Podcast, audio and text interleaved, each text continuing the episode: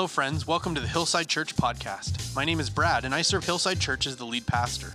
We're so glad to be able to share God's word with you in this way. God has so much in store for you and for your life, and one of the ways God works in our lives is through the study of His word, like the message you're about to hear. Our prayer for you is that as you share in this message, if it's me preaching or if it's someone else, is that God's word would minister to your heart and life in a most powerful way. Thanks again for being part of our church family. God bless you.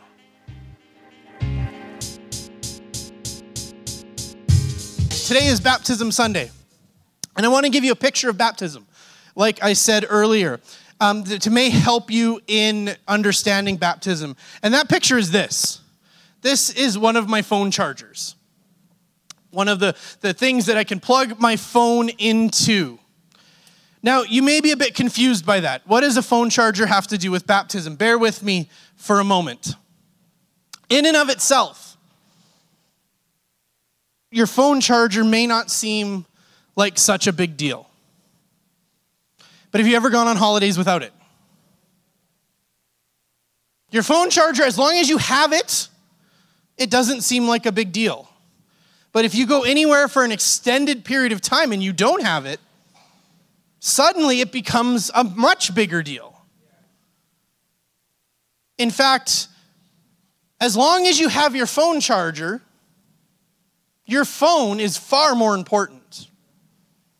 But if you don't have your phone charger, your phone charger becomes more important than your phone. Now you don't say, oh, well, it's okay, I've got my phone. Because that's the point. You only have your phone. You don't have the phone charger. No matter how close you take your phone and you put it to the outlet on your wall, you can't get power to go through. If you take it and you press it right up against the outlet on your wall and you even push it to the point you can hear the plastic start to crack, your phone won't charge. No matter how close you get. Now, what does this teach us about baptism? What does this show us about baptism?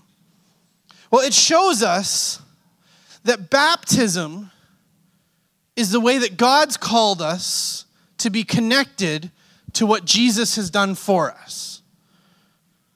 That baptism is the way that we're called to be connected to what it is that God, that Jesus has done for us. It's why whenever you read about baptism in the New Testament and the, and the Bible will talk about what baptism has done for us, it will always use phrases like in baptism and through baptism and, and it will show us something about what Jesus has done. And, and through baptism, it will serve as a reminder of this.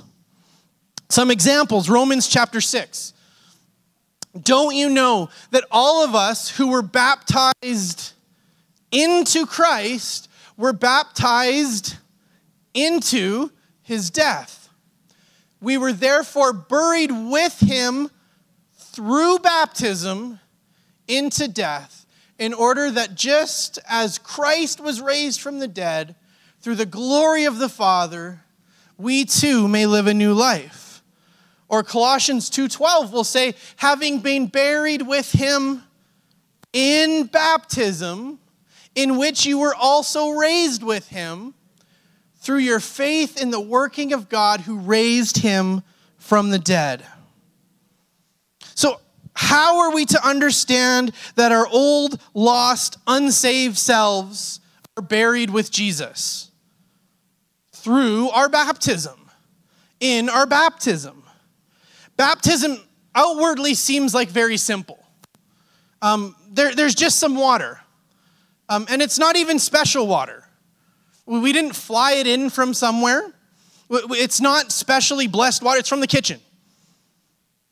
Had we done it in a different order, you may have drank it in your coffee this morning. And, and we're going to say some words when we're baptized. But the words in themselves don't contain any special power. You, you, we're not saved because we're baptized. There, there's not a special thing that, that's going to be unlocked in the lives of these young people when they're baptized today because we said special words. That's, that's not how it works. Baptism, in and of itself, can seem very simple.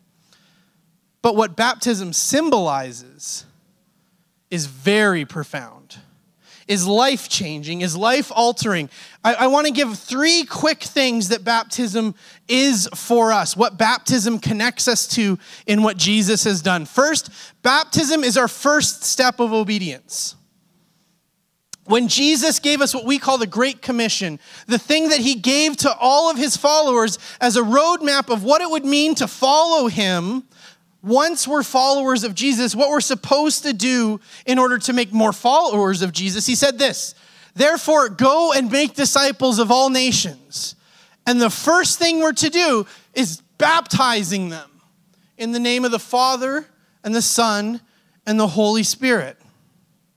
He gave us a two step process to follow, a two step process for us to give others to follow. First, we become a follower of Jesus.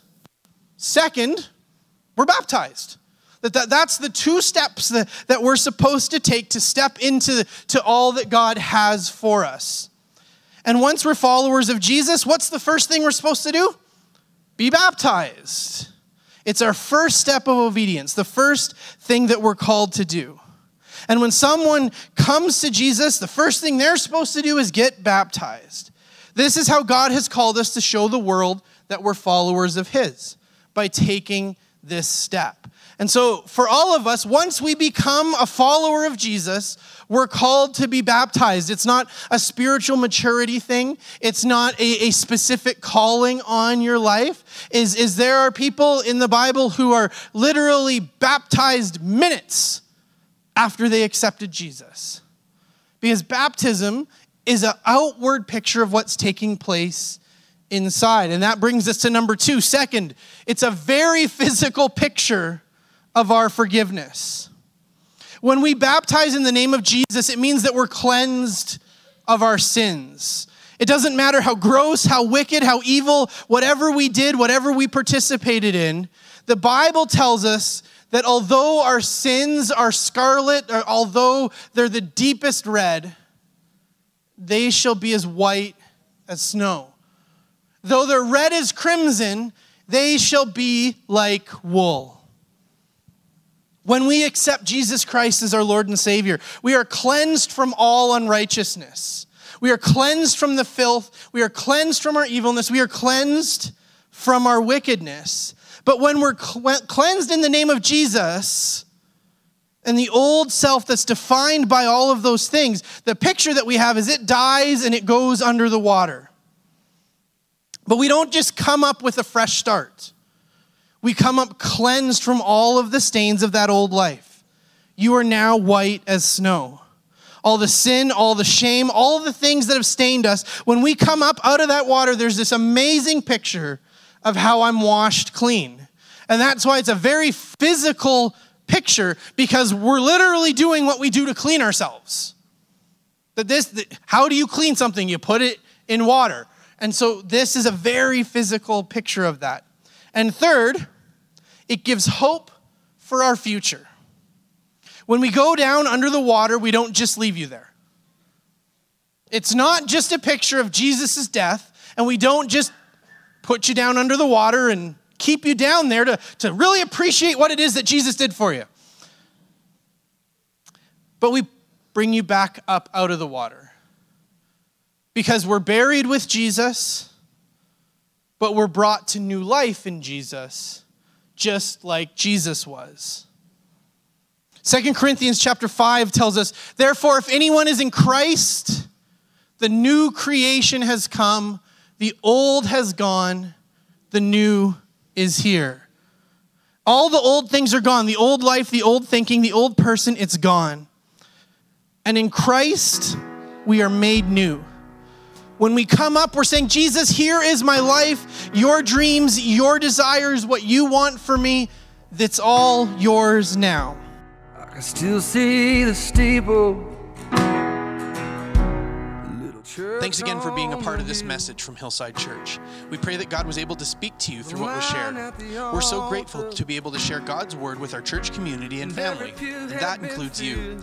And we'd love to hear from you. You can find us on Facebook and Instagram at Hillside Airdrie. You can contact us through email at info at hillsideairdrie.ca, or you can go to hillsideairdrie.ca and click on Contact Us from the main menu, or you can find our pastoral team contact by clicking on Our Pastors from the Our Church drop down menu. Our vision for everyone that shares in Hillside Church is that they would know God, know His hope, know His purpose, and know His power in their lives. And we pray this message ministered to you. At Hillside Church, we're a family not by blood, but a family that's been bought by blood. As family, we go.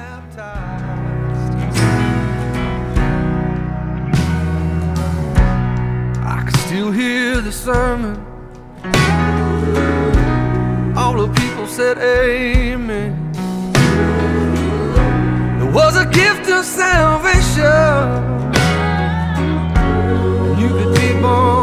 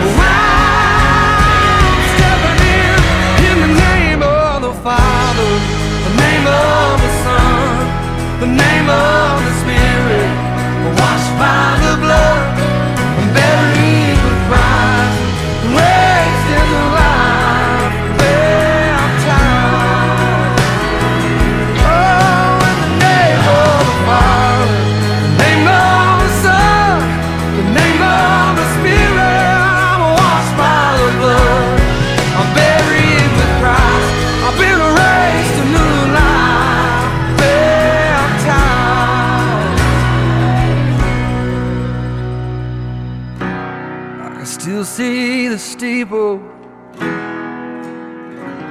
a little church on the hill.